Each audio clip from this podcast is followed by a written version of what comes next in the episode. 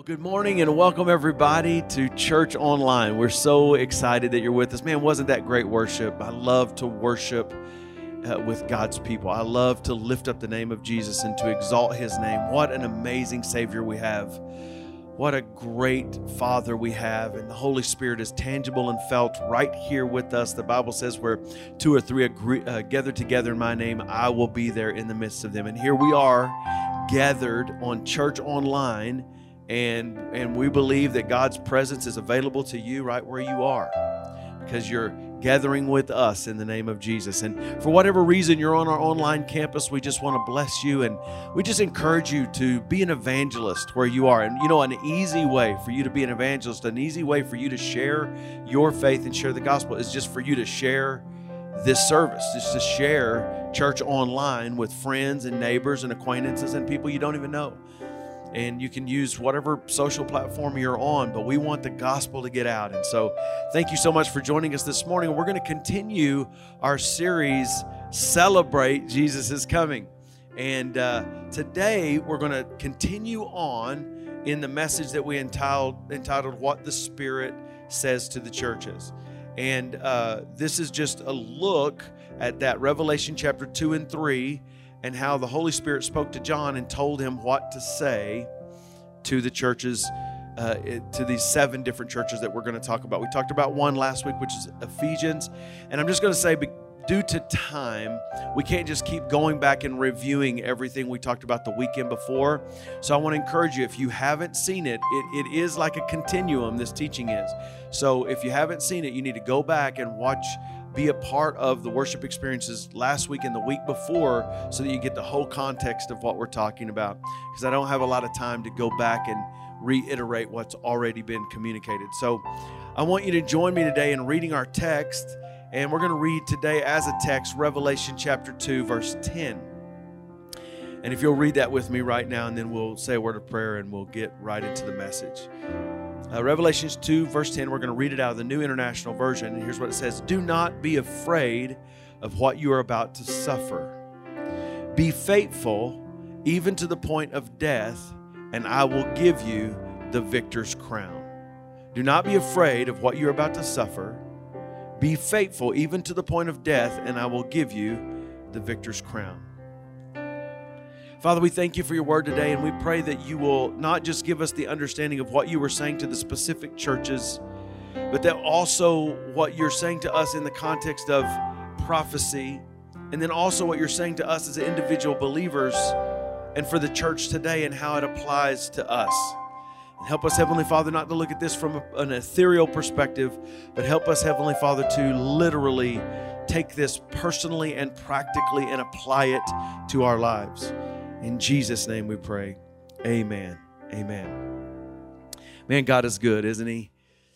Uh, you know, the church at Ephesus, uh, Jesus, when Jesus spoke to them from last week, Jesus spoke to them and He said, Get back to your first love because they had left their first love. Some interesting points about leaving your first love.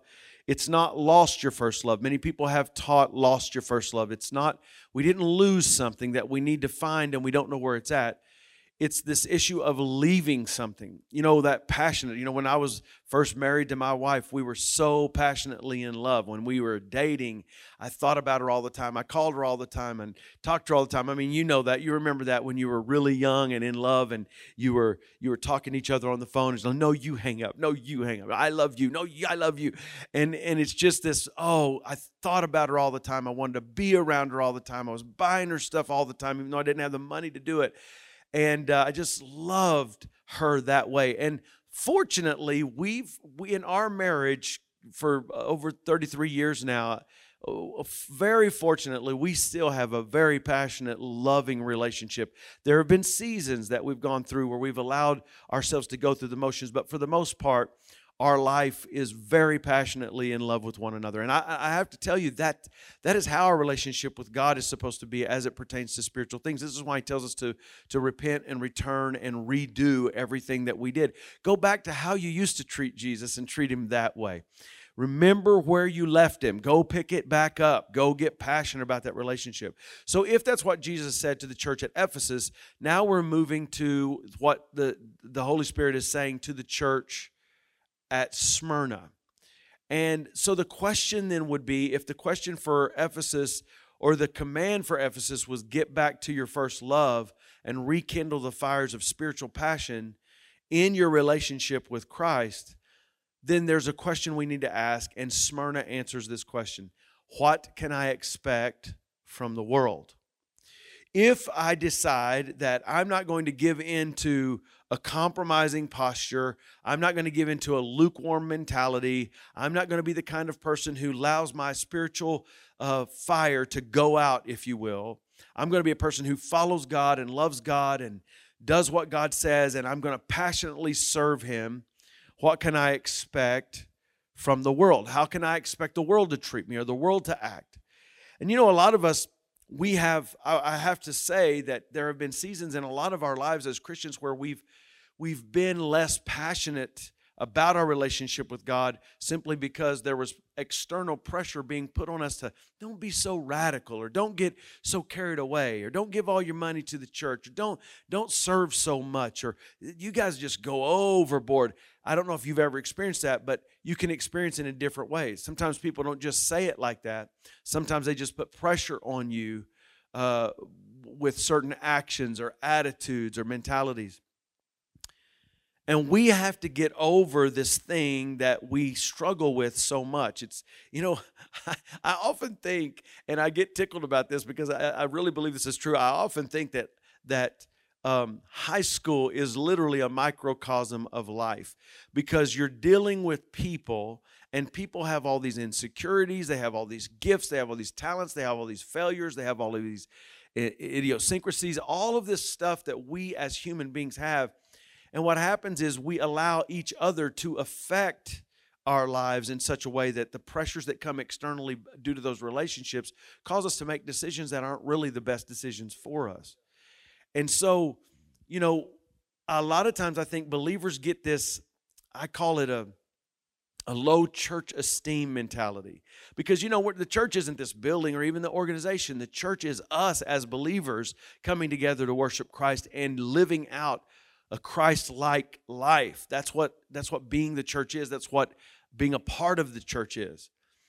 But what we've allowed a lot of times is the pressure that comes externally to begin to affect us, whether it's actual real persecution by verbiage or words or mentalities or mindsets or systems that are set up against us, whatever the case may be. Uh, maybe it's just negativity. Maybe it's just people who make fun of you. Maybe it's just people who mock you a little bit or whatever.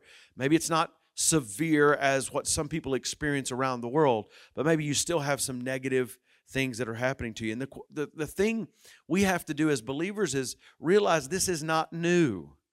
Christianity has always been treated this way. This is the way they treated Jesus. I know that in today's philosophy and ideologies, a lot of people have made it sound like because the religious world or even the even the philosophical world in the day that we live in will give this acknowledgement to Jesus and say, and if you listen to a liberal theologian or you listen to uh, people who have bought into lies about the Bible or lies about what Christianity really is, and they'll, in order to accommodate their lifestyle, they'll dumb down their faith or their theology. And what ends up happening is they'll they'll say crazy things, things that really aren't true, but they they they put doubt and fear in and and maybe even a little cynicism in our hearts. And um, what what this type of mentality is doing, it's causing us to feel like, you know, they'll, they'll say Jesus was a good prophet. They won't say he's the Son of God. They won't say he's God. They won't say he's coming again. They won't say that what he's saying is exactly true. Most of what he said, they'll say is allegorical and it's not real and it's not truth. It's good lessons, but you can't listen to the Apostle Paul because he was extreme. And, you know, all of that is nonsense. And they say all of it to accommodate certain thinking and certain lifestyles that are antithetical to the scripture, if that makes sense. And what we do, because there's so much pressure in the world, and we're being inundated by so much information about world ideas and the spirit of this age pride, lust, fleshliness, carnality, all of this stuff, uh, rebellion, disobedience that God said are bad for our soul and bad for our life and bad for our spiritual walk. We, we almost compromise and embrace it. And it comes down to sometimes literally, I'm making a point, I'm getting there. Listen, sometimes it comes down to this simple fact I want to be in the popular group. It's like high school, it's like we revert to high school. I don't want people to think I'm weird or I don't want people to think that I'm strange because I don't think like they do or because I'm different than they are. And I don't w- walk in lockstep with their mentality and their idea. But this is not new, and we, and we need to embrace it because, you know, they didn't treat Jesus like he's a good prophet when he was on the earth. Many of them followed him and they were engaged by him, but when it ultimately came down to it, he was too much for them. And the truth that he spoke and the things that he said and the things that he did caused the world to revolt against him. They persecuted him, they even killed him. And I know that that was providentially the hand of God, but we need to understand that was the spirit of the age doing that work and doing that job of persecuting Jesus. And then the disciples came after him, and the apostles came after him, and they were persecuted, and they were mistreated, and they were uh, discriminated against, and they were forced out of places, and they were hurt and hindered. There were times during Nero's time as Caesar of Rome that he would literally light his gardens with bodies that had been sewn up in, in these almost, I don't even know how to say it, just these bags that they would light and, and burn Christians uh, to light his gardens. They would make them go into coliseums and fight animals and be attacked. And this was sport in their culture. And so we need to understand this is not new. And, and, and, and John tells us in the book of John that we need to be careful that we don't fall in love with the spirit of this age, that we don't have this desire inside of us to be like them, to want to, you know, be the kind of they are and think like the world does. Now, I'm not talking about people, don't misunderstand. I'm not saying we should dislike or hate or be mean to or uh, or or judge and criticize people. No, I, I'm saying that we need to make judgments based on the spirit of the age and the Holy Spirit leading us and guiding our life. We want every person to be saved and come to the knowledge of the truth, just like Jesus said he did. We want every person to understand that God loves them and cares about them and wants to have them in his family. We want every person, no matter what their struggle is, no matter what their pain is, no matter what their past is, no matter what their sin is, we want them to know that Jesus loves them and he wants to have relationship with them and he wants them to be in his family and to spend eternity with him. We want that for all of us, but we also want that for all of them. So we will not find ourselves being loveless and legalistic. We will not do that. But we will find ourselves sticking with the Word of God and loving people regardless, understanding that we were once like that. And we need to understand that the Bible tells us very clearly it's not our job to want to be like the world. It's not our job to play middle of the road. It's not our job to, to do that. It's our job to be solely and pl- completely committed to Christ and to his purpose. And that's how we'll win the world and that's how we'll bring them into the family of God. John tells us, Love not the world nor the things of the world, for if a man loves the world, the love of the Father is not in him. So it's not we don't love people, but we don't love the spirit of this age. And what is that? It's the lust of the flesh and the lust of the eyes and the pride of life, that carnality in man that fights against the righteousness of God, that duality in us, that one side says, go for it with God, and the other side says, live your own way. We need to understand that God has regenerated our spirit to take the lead in our man, our humanity, and overthrow that old nature. The Bible says in Second Corinthians chapter 5 verse 17 that anyone who is in Christ is a new creation. Old things are passed away, behold all things are become new. So the understanding that we should have is that when we come into a relationship with God, he regenerates our spirit. That's the theological term for being born again. We're born in the flesh and then God saves us and we're born in the spirit. So I say that to say, don't, let's not be like the high school kid that needs everybody to love them. Let's not be like the high school kid that says, I want to fit in with the way things are over here. And even though that may require compromise on my part, it may require me to be somebody I'm not, it may require me to pretend, it may uh, require me to compromise my morality. Let's not be like that kid that gives into that pressure. Let's be like the Christian who says it doesn't matter. It doesn't matter what's going on in the world. I'm going to live for Jesus. It doesn't matter what everybody else says or thinks. I'm going to live for Jesus. It doesn't matter what the persecution will be. I'm going to live for Jesus. And there's nothing in that, what I said, that means that we will, will somehow be perfect and that we're no longer capable of sinning. That's not what sanctification is. That's not what that's not what salvation is. It doesn't make us perfect, but it does perfect us. It puts us on a road to perfection. It changes us day by day as we seek the face of God and learn of Him. You know, you can expect.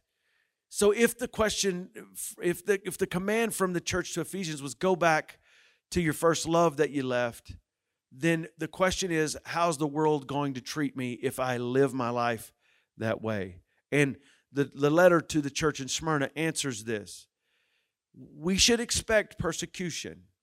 We should expect the world to treat you the way that they treated Christ. Now, let me just say that that doesn't mean we take a victim's mentality.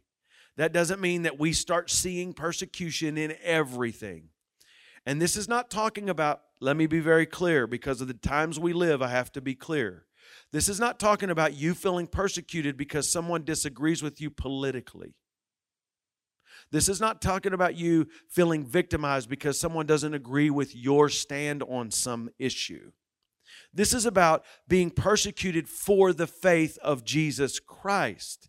This is about being treated a certain way because you have a relationship with God, and that relationship with God causes you to live a certain way that is different than the way others live, and it causes them to look at you from a negative perspective or even do things that are negative towards you. Now, I'm not beginning to uh, at all say that that's what's going on in America right now that we're being persecuted. I believe in some ways Christians are being persecuted and they've always been persecuted. But I'm not saying that we're in a position where people are threatening to kill us or would kill us over Christianity. Some some crazy person might do that, but not as a system, not as a government, not as a nation. We're not there at this point in our history. But there are people around this world that are experiencing that and the church at Smyrna was experiencing that very much so.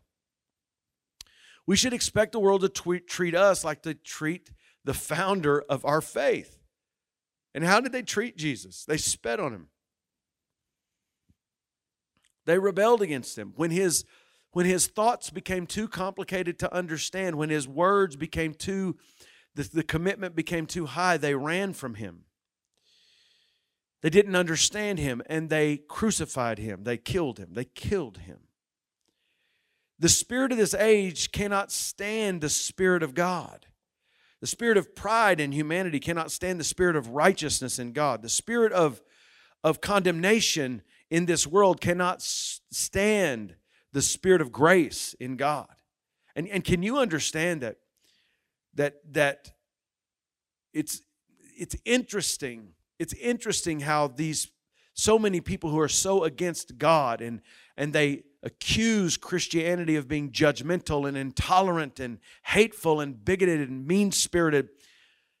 That is a form of persecution in our nation today against Christianity. And isn't it interesting how all of the things they're accusing Christianity of, they are guilty of themselves? Even in that accusation, they're guilty of it. We need to understand that the spirit of this age, the demonic forces, that's what Revelation is all about. It, it, it, it, takes us into this place where all of a sudden we're seeing not just what's going on in the physical world, but we're seeing what's going on in the spiritual world. And there is a devil, and he has a, a, a imps and demonic forces all over this planet. The Bible talks about the idea that we wrestle not against flesh and blood, but against spiritual wickedness and the rulers of the darkness of this age there are principalities and powers that are influenced by a, a, a satanic uh, uh, thinking and an anti-Christ spirit, and we have to get this into our understanding because on the lowest level, it just seems like temptation. On the lowest level, it just seems like a little bit of compromise and a little bit of things here and a little bit of things there. But look what's happened to our society. Look what happened to our culture. So we have to get an understanding that we don't need to be accepted by the world. We don't need to be loved by them. And when they treat us a certain way, we should be happy about it. Hold on, Pastor David. Stop for just a minute. What are you talking about? Do you remember when Peter was beaten for the first time because of his faith? When he went back, when he was released from prison, he went back to the people prayer. The Bible says he, he counted it a blessing. He rejoiced that he was persecuted like Jesus was persecuted. He rejoiced. He rejoiced.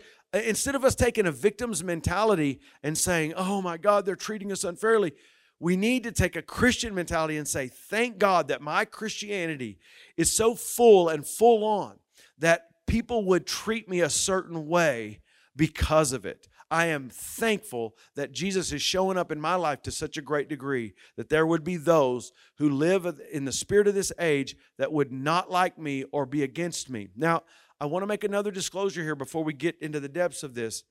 That doesn't mean that we're trying to be people as Christians, and nor were the people of the church of Smyrna, and nor should the people in the big church down through the ages of history be people who are purposefully obnoxious and purposefully mean spirited and purposely antithetical to other people or anti everything so that people will hate us. We're not trying to make people hate us. We're not trying to make people love us. We want to attract people to the kingdom of God. We want to be so loving and so kind and so convicted about the principles of the Word of God, that people don't see this sway in us. They don't see this ambiguity in us. They don't see this compromise in us where we don't stand for our convictions. And they see that we do it in love and in compassion, in grace, and that we're those kind of Christians that, you know, hit us once, we'll turn, hit us again. We're not, we're not going to engage in this cultural warfare in the sense that so many people are taking that stand. We're going to engage because, you know, it's not our job to, to fight in the sense for political freedom. It's not our job to, to fight for national freedom, although those are good things. And we want to stand for the liberties that we have. I'm not saying that. But what I am saying is the job of the believer is to get people to heaven. That's our job. Our whole role is to bring people into the presence of a loving God who cares about them. What the ultimate is, is to get beyond this world anyway to get them into the presence of God so that they can live eternally with God.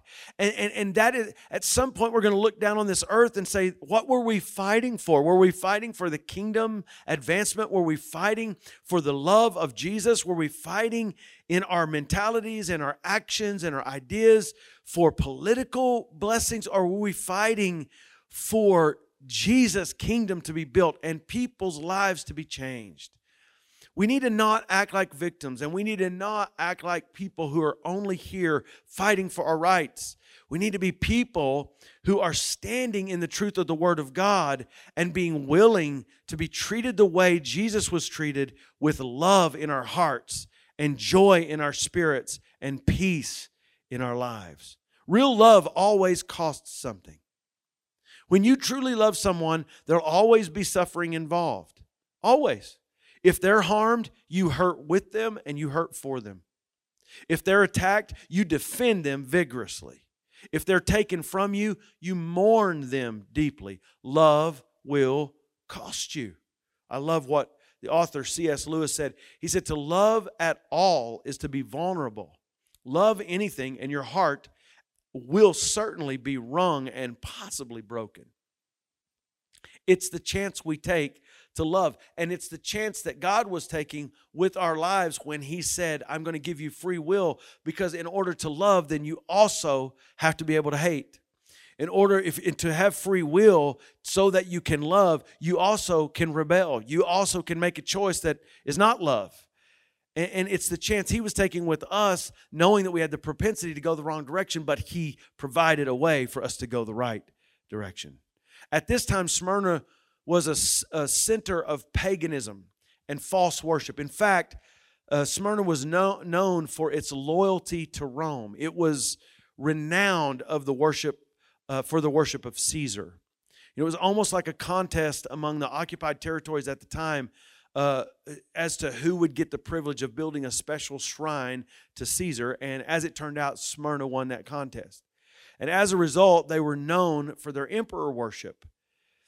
And they would declare, in effect, and they would require everybody in, in Smyrna to declare this with them, and that is Caesar is Lord. That not exactly how they would say it, but that's the, the essence of what they would say. Caesar is Lord. And the believers in Smyrna obviously are not going to do that because the Bible is very clear when we serve Jesus, there is only one Lord, there is only one God, there is only one Savior. And they would not say Caesar is Lord, but they would say Jesus is Lord. Here's the bottom line if you stand for Christ, you'll pay a price for it. You know, if you stand for Christ, there's going to be persecution, and their price was persecution. Jesus said, I know your works. This is what he said to the church at Smyrna. He said, I know your works, tribulation and poverty. It's interesting, it's, it's interesting, excuse me, it's interesting why he would say poverty. Because Smyrna was a seaport. It was a wealthy and prosperous place. And these people were a part of that economy. And why would he say poverty? And because the truth is, it, what they did to Christians in Smyrna was much like what they did to the Jews in Nazi Germany. They would label them. And so if you're a Christian or you believe in Jesus and you're not saying Caesar is Lord, but you're saying Jesus is Lord, then we don't do business with you. And in Nazi Germany, when the Jews, they would come and put the label Juden or Jew or the Star of David on their business so people would know, don't do business with them. So here they were in a very prosperous place, but their price was persecution and they would not do business with them. We thought cancel culture is new. Cancel culture is not new. The devil's been doing cancel culture since the beginning, beginning of time. It's what they did to the Jews. They just basically tried to cancel them. We want to get rid of them even the enemies of the Jews. Isn't it interesting? I don't understand why people don't believe in God because you could just look at the Middle East and believe in God because the things of the Bible say are true. Simply because why does everybody around Israel hate Israel so bad? That little bitty country. What I mean, they're just so tiny compared to everything around them. But uh, you know, so many leaders uh, of modern times and past times has spoken out against Israel and said, "We want to wipe Israel off the face of the map." Why? Why? What is the motivation? They're not so big. It's because the spirit of this age is constantly at war with the spirit of our God. It's most likely in that situation that, that, that a lot of them lost their living over it. And they were living hand to mouth. They were living for whatever they could get, but they were not willing to give up their faith for it. This is why Jesus commended them. So, in essence, they gave up even their possessions to stand for Jesus. You know, this begs a question to all of us How far were we willing to go for our faith? You know, it worries me. I'm just going to I'm going to be honest with you. If your pastor can speak a little bit clear to you today, like very vulnerably to you today, sometimes I, I get concerned. I believe in prosperity. I believe in that God wants to bless us, and I don't believe that ble- being blessed in and of itself is sin. But I do believe that we can become sinful in the way we deal with our blessings and with the way we deal with our prosperity. Because what many times happens in the human heart is we become trusting of the things we have or the money we can make or the achievements that we achieve. And we trust in ourselves and in our own prosperity more than we do in God. I've seen God bless people so many times and they begin to trust in their blessing more than they do in their blesser. I believe this is why God required Abraham to give Isaac. It wasn't just a, a an end sample of Jesus is going God is going to give his son Jesus. That was part of it, but it was also this requirement of I've given you this blessing. I want to see are you more faithful to this blessing than you are to the blesser. And here's the thing. I just really believe that sometimes uh, we need to be very careful that we don't allow ourselves to become so, I'm going to say it, spoiled by our own prosperity that we would not be willing to stand for the Word of God or we would not be willing to stand in our faith and say, I will not renounce Jesus Christ. I will not say Caesar is Lord or the government is Lord or systems are Lord or co- uh, popular culture is Lord. I will not say the, all these things in my life that I'm doing and prioritizing in my life or Lord. I will not do it. I will only say Jesus is Lord and I will only follow Christ and I will not give up my faith. And, and it concerns me that sometimes if we were really faced with truly having to give things up to follow Christ, where would the threshold be for us? And my hope for all of us is that we are so saved and so born again and so filled with the Spirit of God that we would not allow anything, as the text said, even unto death, I would not give up my faith. I will not stop believing in Jesus. I don't have time to tell you a story, but there's a young man that was that I know personally, and he was telling me the story of his life. And and just to quickly give you the synopsis, he was being threatened with his life by his own dad to renounce Jesus as Savior. This was in another country, and his dad had a shotgun to his head, and he said something that was very profound to his father. He said, Dad, you're asking me to say I don't believe in Jesus, that I renounce Jesus. And it's impossible for me to say that. It will be a lie because I have met him. I have relationship with him. This is not a religion. I know him. I cannot say I do not know him.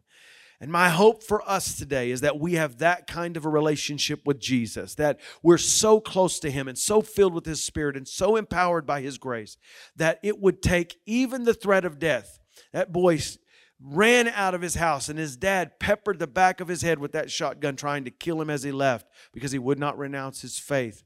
And ultimately, his dad, because of the courage of his convictions and the love that he showed for his family after that time, ultimately, his dad ended up giving his life to Jesus. His mom ended up giving her life to Jesus. And they were brought out of uh, a false religion and into a relationship with Christ. And now many of them are in ministry and they're evangelizing their entire nation. It is amazing to see what God can do if we will stand in our faith.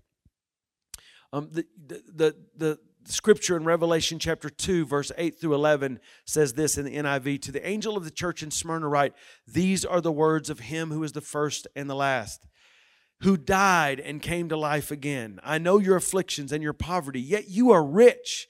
I love what Jesus says there. I know your afflictions and your poverty, yet you are rich. In other words, Jesus is saying, I count richness to be different than, than you do. I know about the slander of those who say they are Jews and are not, but are synagogue of Satan.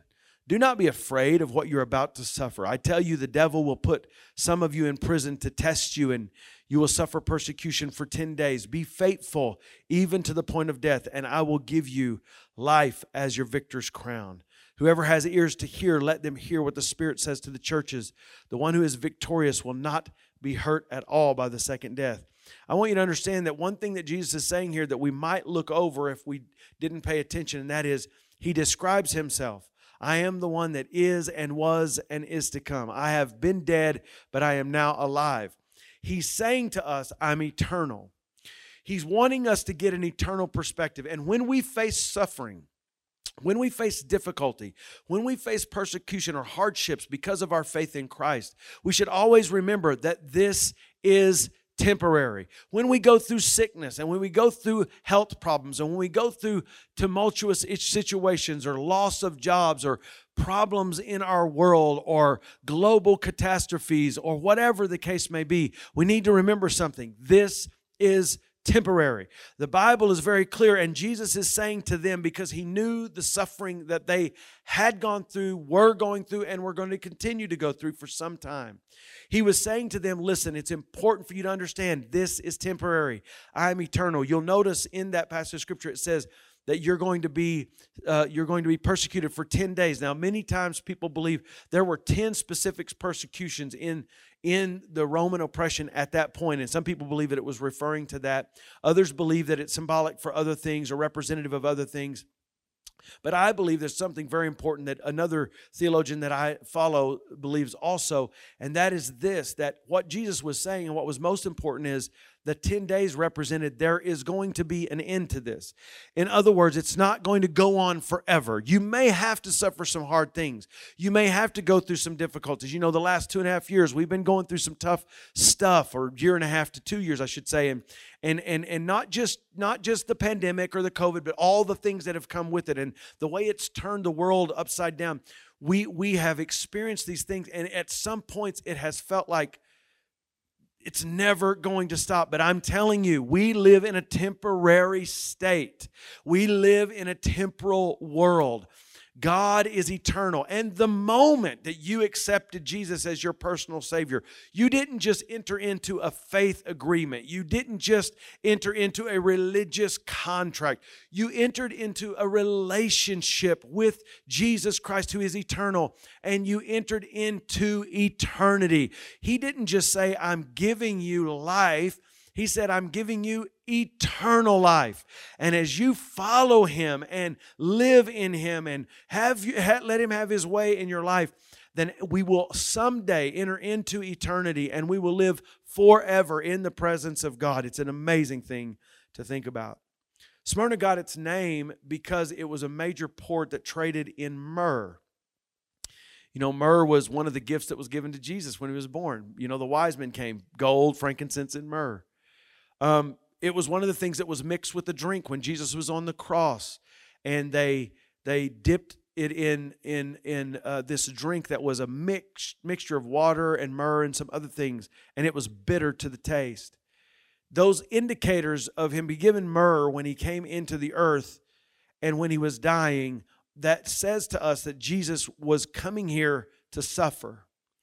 That Jesus is not just our Savior, but He's our suffering Savior which also gives us indication that when we suffer, we don't have a Savior who does not know what it feels like to suffer. The Bible says that He was affected by everything we're affected by. And He knows what it feels like to suffer. He knows what it feels like to suffer loss. He knows what it feels like to suffer pain. He knows what it feels like to suffer even when you don't deserve the suffering that's being put on you by someone else.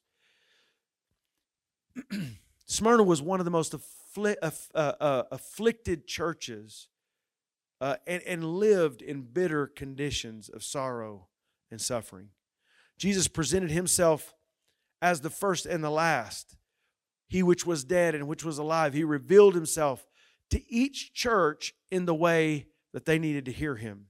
If you go back and look at all the letters to the seven churches, Jesus describes himself, when he introduces himself in the letter, he describes himself in the very specific way they needed him to be. So, what he was saying to the church at Smyrna is listen, I know it's hard. I know what you're going through is difficult. I know that persecution feels unfair. But listen, I'm with you. I'm with you. And I understand this situation, and it's not going to last forever. I think it's very interesting for this church Jesus had no words of correction. He didn't say one thing about correction to them. He didn't, you know, all the other churches, he said, I have this thing against you. I, I, I, he commends them in whatever it is they needed commendation. And then he says, I have one thing against you. Well, in this church, he had nothing. He had nothing to say that was they weren't handling well or they weren't doing right because these people were facing the utmost of persecution and they were standing their faith.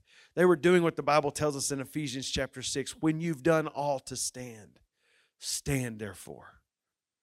Stand. When you've faced the most difficult of circumstances, and if things get worse here, we need to be able to stand in our faith.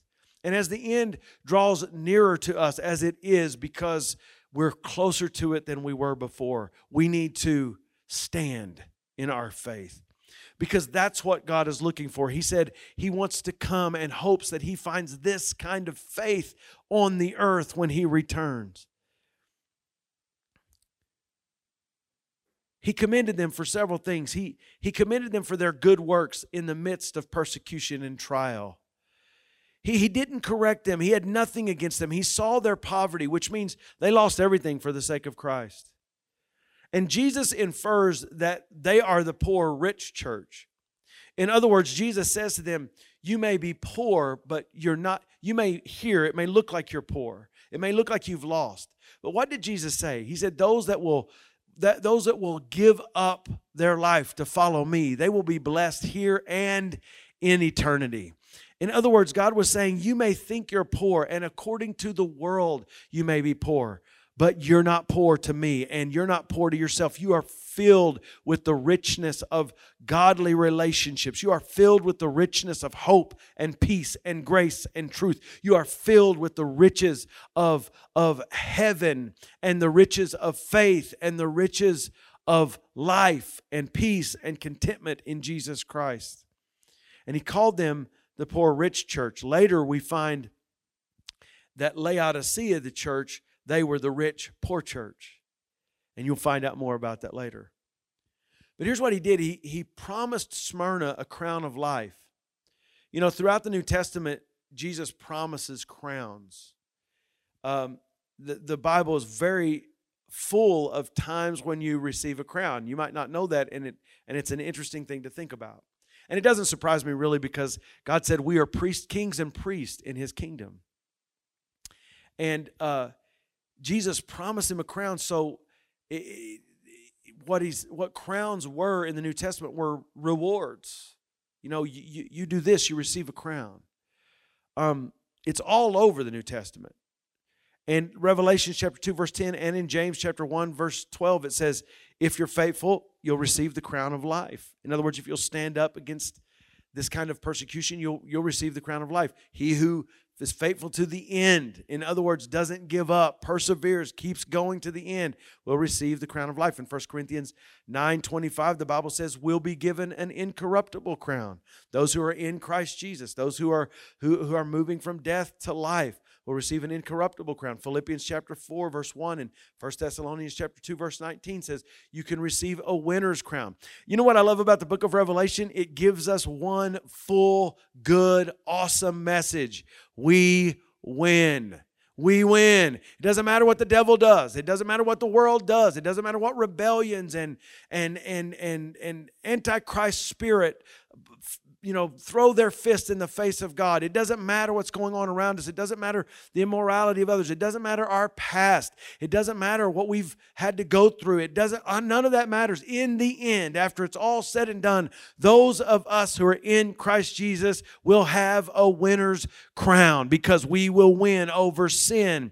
We will have victory over death. We will have victory over the grave. We will have victory over uh, uh, uh all of the pressures of this life. We'll have no more more crying, no more dying, no more weariness, no more anxiety, no more pressure, no dis- discouragement or depression, no more, no, no more fighting with sin.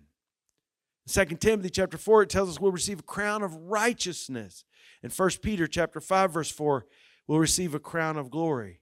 Well, it sounds like we're going to get a whole lot of crowns for living in a way that God has required us to live. But why would he give us crowns? Why would it be important? I mean, isn't that egotistical? Isn't that prideful? Wouldn't our carnality cause us at this point, before we're transfigured and go to heaven, wouldn't we be the kind of walking? We're not. I, I can imagine how you might think of that, or I might think of that walking around heaven, going, "Yeah, look at my crowns. I got the crown of righteousness and the crown. I'm a. I got the crown. I'm a winner's crown. Are you a winner? Did you get a winner's crown? I mean, that speaks to ego, doesn't it?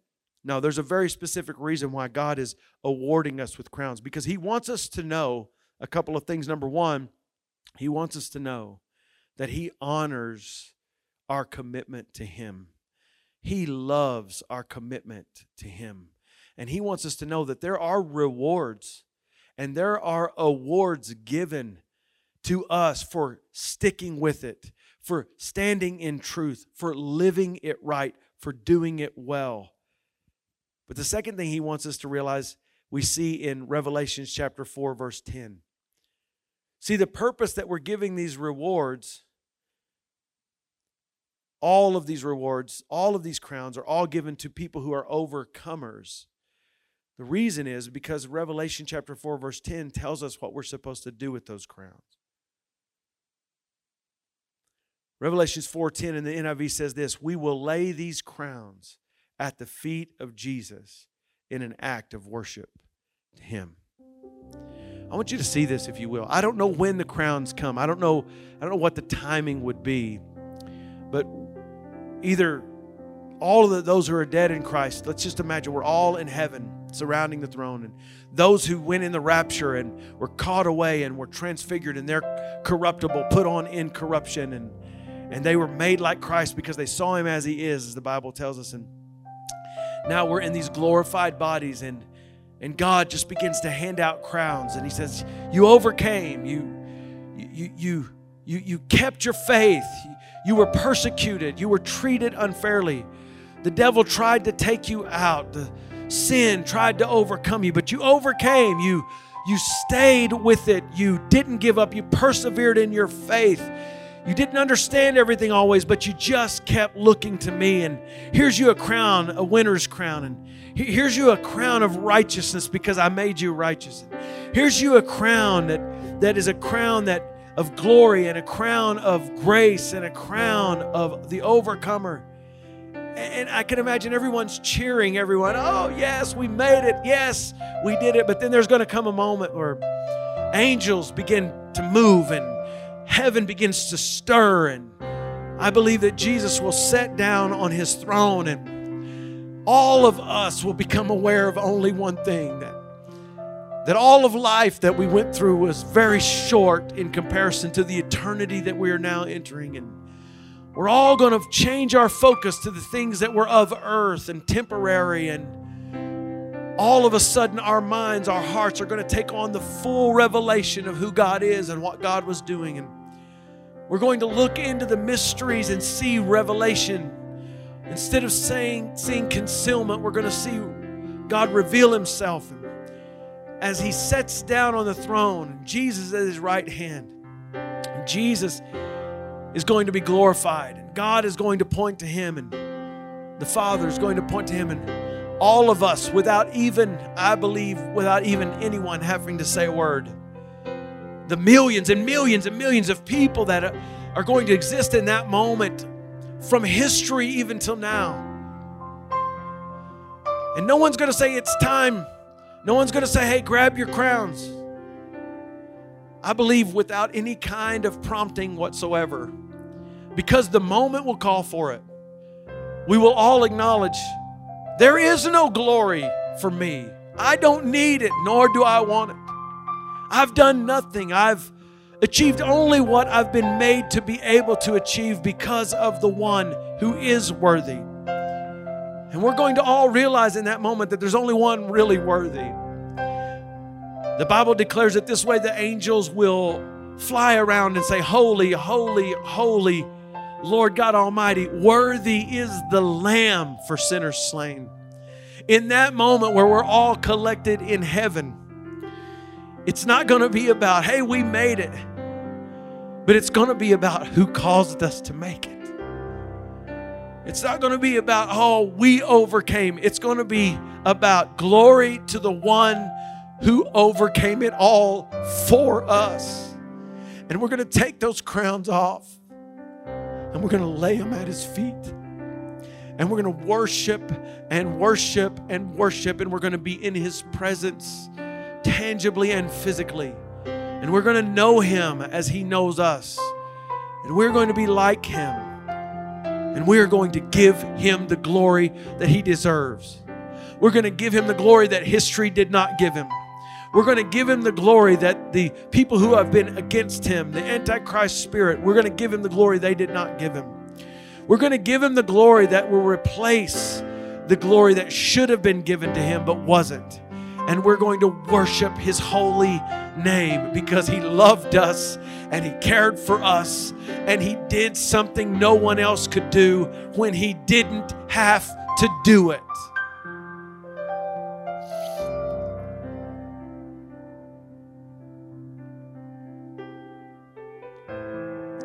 The church can take heart that out of tribulation comes triumph, out of persecution comes the prize. And out of death, we find life. Thank you, Jesus, who always causes us to triumph. Father, we thank you for your word today. We are so grateful for your eternal presence and the eternity that you've placed in us.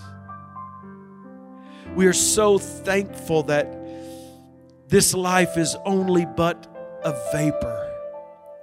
And we're so grateful that in a relationship with you, we have access into eternity and that we will live with you forever. And we're grateful that you're giving us an urgency and imparting to us a, a need to truly share you with everyone we come in contact with. Lord, help us to be like the church at Smyrna. That no matter what difficulties we face, no matter what's going on in our culture, that we won't get off track, but we'll stand in our faith and we'll declare to the world Jesus is Lord. Amen. Amen. If you don't know Jesus today, and you're on you're with us here at Church Online, I, I want you to make sure you connect with one of our pastors and leaders. There'll be a place there for you to, a link there for you to connect. Please click that link. Please fill out that information. We want to help you in your spiritual growth, and we want to make sure that your relationship with God is sure. We want to make sure that you are experiencing everything you can experience in that relationship. We want to serve you, we want to help you, we want to love you. So before you get off today, I'm praying that if you need to make a decision to follow Christ, you will connect on that platform, whatever it is, and that you'll allow one of our pastors or leaders to connect with you and pray a prayer and lead you into a relationship with God. And the rest of us, I just want to encourage you don't give up, don't be hopeless. Don't be defeated. Hey, I know some things get hard sometimes, and I know they could get worse, they could get more hard, but listen, our faith is not in the world systems, our faith is not in people, our faith is not in governments, our faith is not in our circumstances. Our faith is in Jesus Christ who has overcome everything, the one who is and was and is to come, the one who was dead yet is alive. That's who we serve. So, what do we have to fear? Have faith in Jesus' name.